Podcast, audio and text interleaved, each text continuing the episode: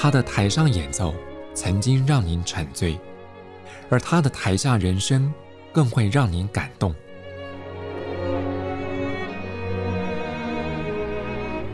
国家交响乐团爱乐实验室 Podcast 名家登场，有生命的音符只为您演出。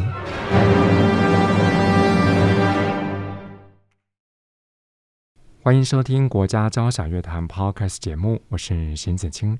在过去节目当中，我们为大家介绍了国家交响乐团有许多精彩的音乐盛会，但其中绝大多数是管弦乐作品。或者是搭配了声乐演出，或事实上还有一项表演形式更能展现国家交响乐团团员们深厚的音乐涵养，那就是室内乐。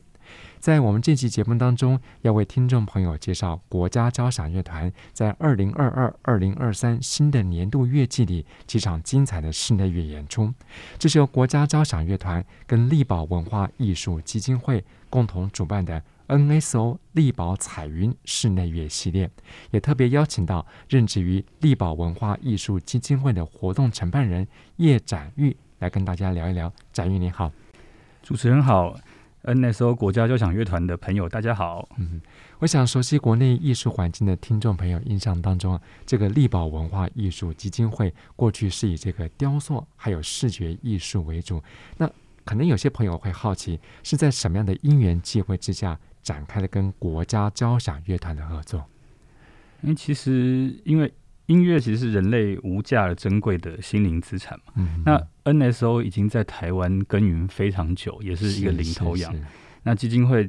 一直也是很认同这样 NSO 培育台湾音乐家，或是说呃对这块这块土地生根的理念，所以就开始这样的合作。因为毕竟音乐家养成不易，那像我们长期在在制制作的，或者说我们长期致力于的视觉跟雕塑艺术家，也都养成不易。不止艺术家需要被支持，那观赏艺术的人口也需要被培养。也是，也是，所以所以就这样开始了这样的因缘。嗯嗯，从二零一六年开始，好像力宝文化艺术基金会就跟国家交响乐团有很多这种像推广形式的演出。对，那时候我们刚开始跟 NSO 的合作，像刚刚提到的，我们希望有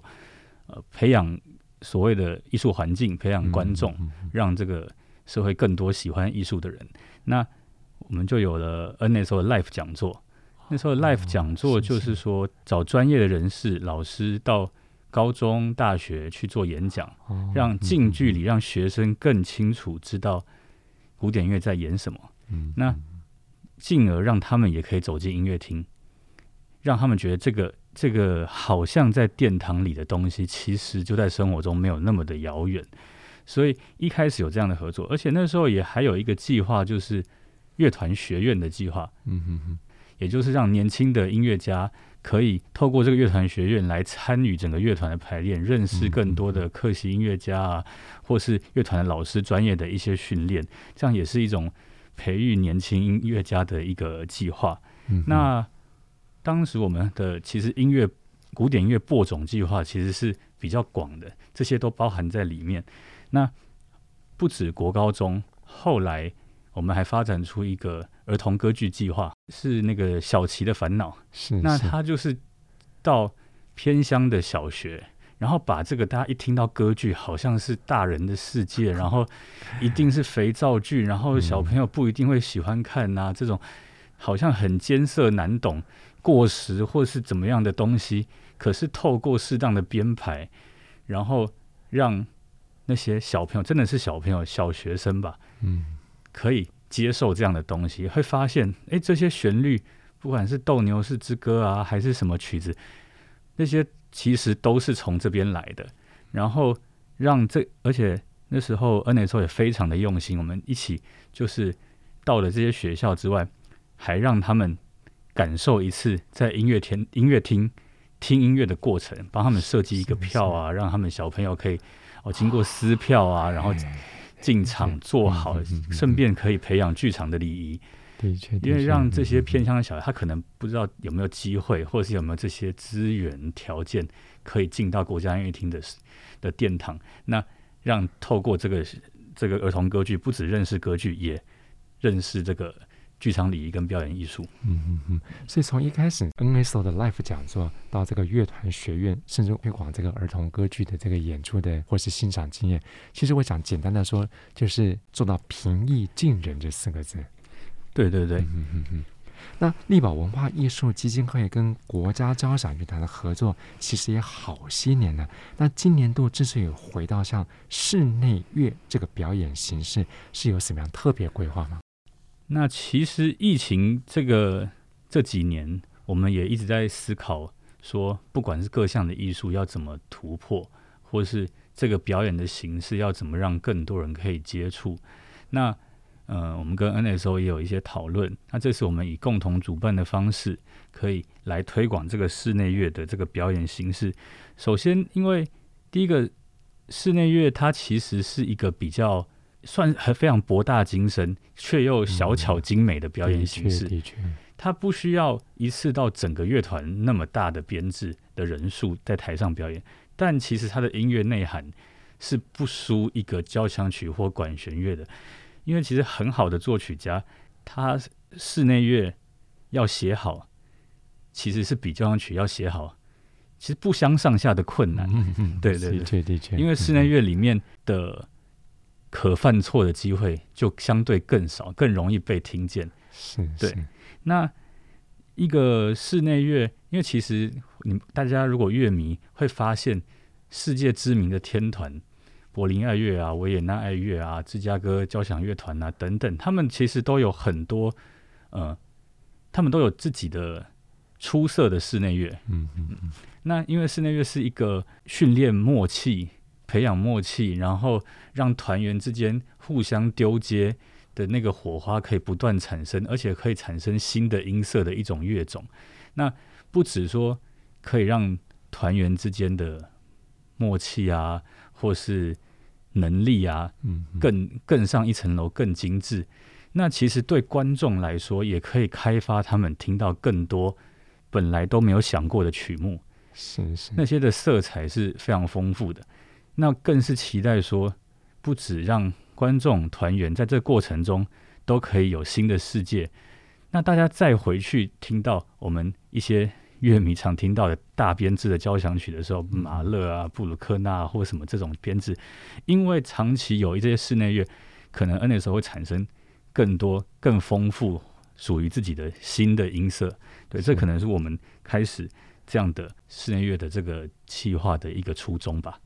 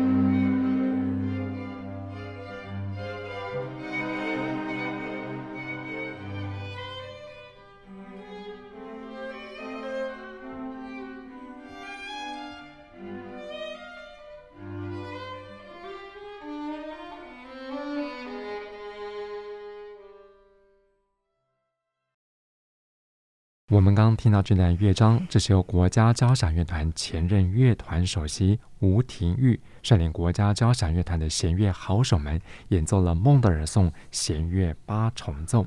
在今天节目当中，为各位特别邀请到力宝文化艺术基金会的活动承办叶展玉来为大家介绍，在国家交响乐团二零二二二零二三年度乐季当中，由力宝文化艺术基金会跟国家交响乐团共同主办的 NSO 力宝彩云室内乐系列。刚刚展玉也特别提到，在国外有不少著名的音乐团体，像是这个维也纳爱乐、柏林爱乐、纽约爱乐，都有团员组合而成的这个室内乐乐团，而且组合形式也非常多元化。那在你来看，这是一种发展趋势吗？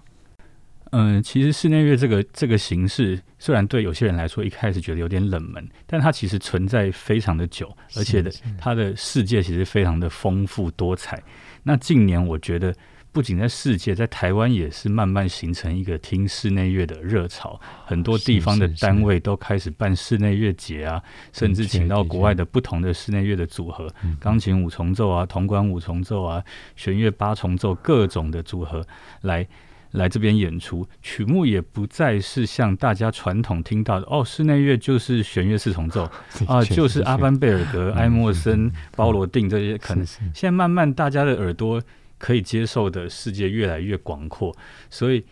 所以室内乐这个形式虽然它存在已久，但是近年有慢慢越，我觉得有越来越被重视的感觉。嗯，尤其刚刚像展玉也特别提到，室内乐的组合也可以很多元化。嗯，尤其国内这几年来的这个音乐发展，不论是听众的欣赏水平，甚至是乐团的演奏的水准也跟着提高。所以这也是为什么在最近过去这几年，国内室内乐的演出场次越来越多。培养的人口也越来越丰富。那所以像二零二二、二零二三 NSO 力宝彩云室内乐系列，那我们看到有四场精彩的节目即将登场。是，呃，今年 NSO 力宝的彩云室内乐系列总共四场，时间大概在九月、十一月、三月跟七月，大概就是平均的分配在这整个月季里。曲目其实非常的广，而且是经典的到现代的。德奥的到法国的各种，其实我觉得都有。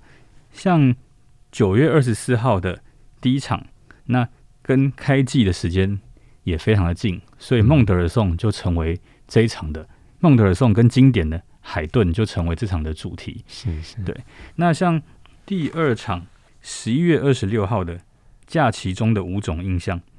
那这个编制就比较特别一点，它包含了给长笛、大提琴。钢琴的室内乐作品，或是甚至有一个钢琴七重奏，嗯，那个曲目跟那个编制量，已经一开始我们都已经远超过我们对室内乐的想象，嗯，所以光那个色彩的丰富度，他的曲他的作曲家或许一开始大家看到，哎，没有这么熟悉，不管是 Francais 还是 Goossens，可是其实你去听，或是去 YouTube 听一听，就发现并没有这么的遥远。那相信这些优秀的老师、这些专家们一定可以演奏出属于他们自己的音色。明年三月的又回到了经典，向经典致敬，就是莫扎特的跟 Enescu。那弦乐八重奏、单簧管五重奏，光看这个这个编制就绝对值回票价了。一个室内乐的演出，大家嗯、呃，我们讲。讲的比较那个一点，CP 值很高啊！一进进去一场听音乐会，不管是台上的人还是曲目横跨的年份，都绝对让你一次就是看到一个崭新的面貌。那七月份最后一场是比较以管乐跟钢琴为主的，刚前面有纯弦乐跟钢琴，也有加一点点木管。那这一场是比较以管乐跟钢琴为主。那七月。明年七月的这场漫艺时光呢，是集合国内也是乐团优秀的管乐老师们。那他们提出了许多看似不熟悉、冷门的曲目，但进来绝对保证让你大吃一惊的好听的曲目。的确，嗯，所以这场是结合了木管五重奏搭配钢琴。那这样的演出编制，其实在国内。也不是那么容易常常听得到，非常非常少见的。对，尤其有几届的国家交响乐团这些管乐好手们，还有钢琴家翁崇华的搭档演出，像刚刚展玉讲的，即便曲目不是那么常见，但是有机会能够在现场聆听，我相信会带来一种冷艳的体会。对，因为其实越是这样的曲目，我们越是会需要到现场去珍惜去听，属于每一个观众的第一次。嗯嗯因为很多大家可能都已经在很多地方听过了，是是，那老师们其实就是有鉴于此，特别去找谱，特别去挑出这样精彩的曲目，很用心良苦啊！是是是。其实我们刚刚也聊了不少跟室内乐，不管是演奏或是聆听时候的一些乐趣。不过事实上，展玉本身也是音乐专业背景出身，但是国内近年来相当活跃的男中音声乐家，参与演出过的表演形式也很多元。所以，以你自己的专业背景来看，你觉得室内乐最迷人的地方在哪里？嗯、其实我在在当专业的音乐工作者之前，我其实也是一个热爱听音乐的发烧友。啊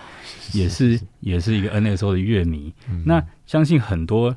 NSO 的听众都是特别喜欢听这种庞大的交响曲，会被这种丰富迷人的色彩而感动。但是室内乐这个东西，其实其实是呃，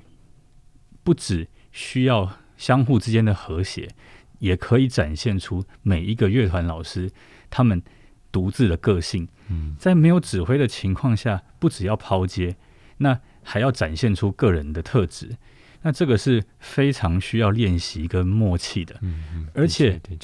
而且会发现说，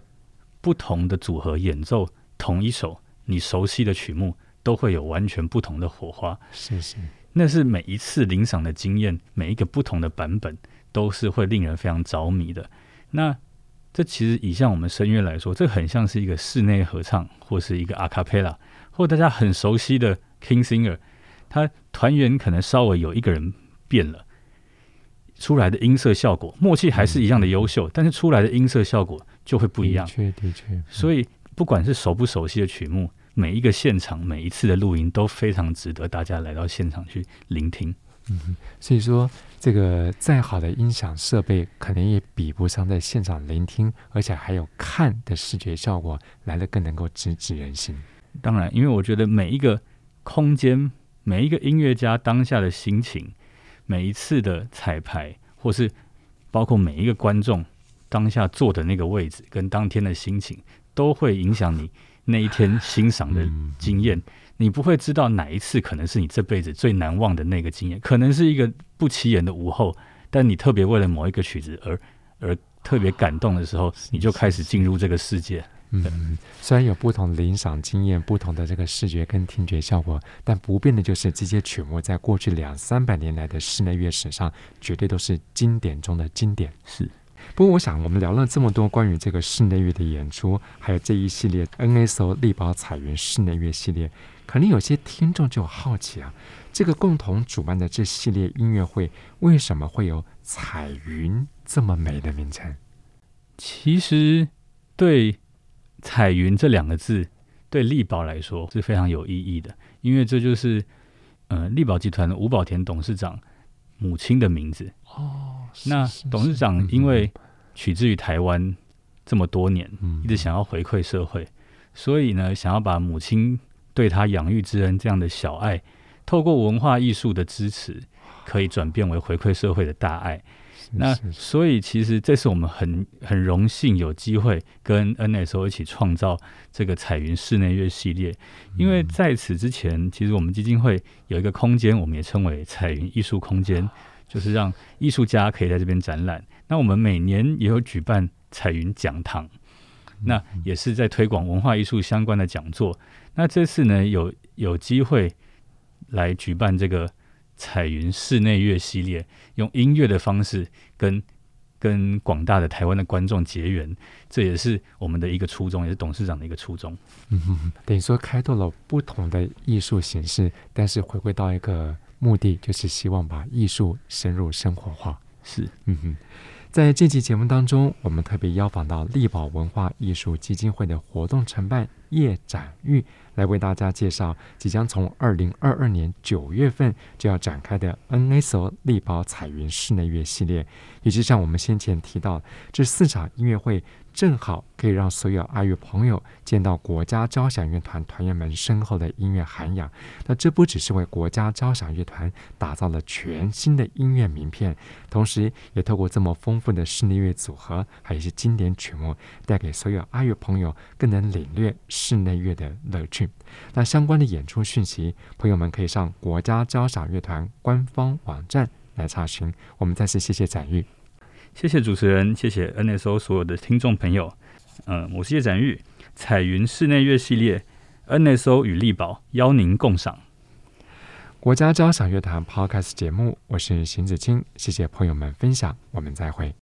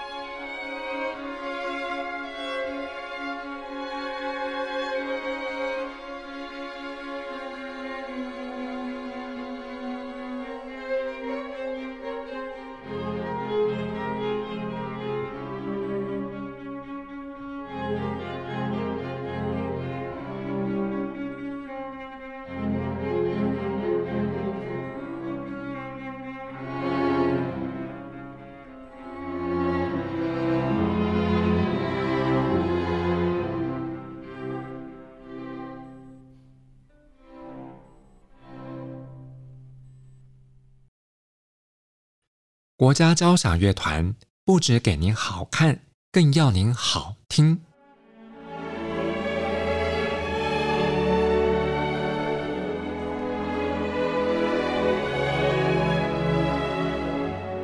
国家交响乐团独家精彩实况，原创 Podcast 节目，舒缓音乐，友善贴心，诚意十足。爱乐实验室 App。二零二一年新月季温馨登场，请上 App Store 或 Google Play 搜寻“爱乐实验室”。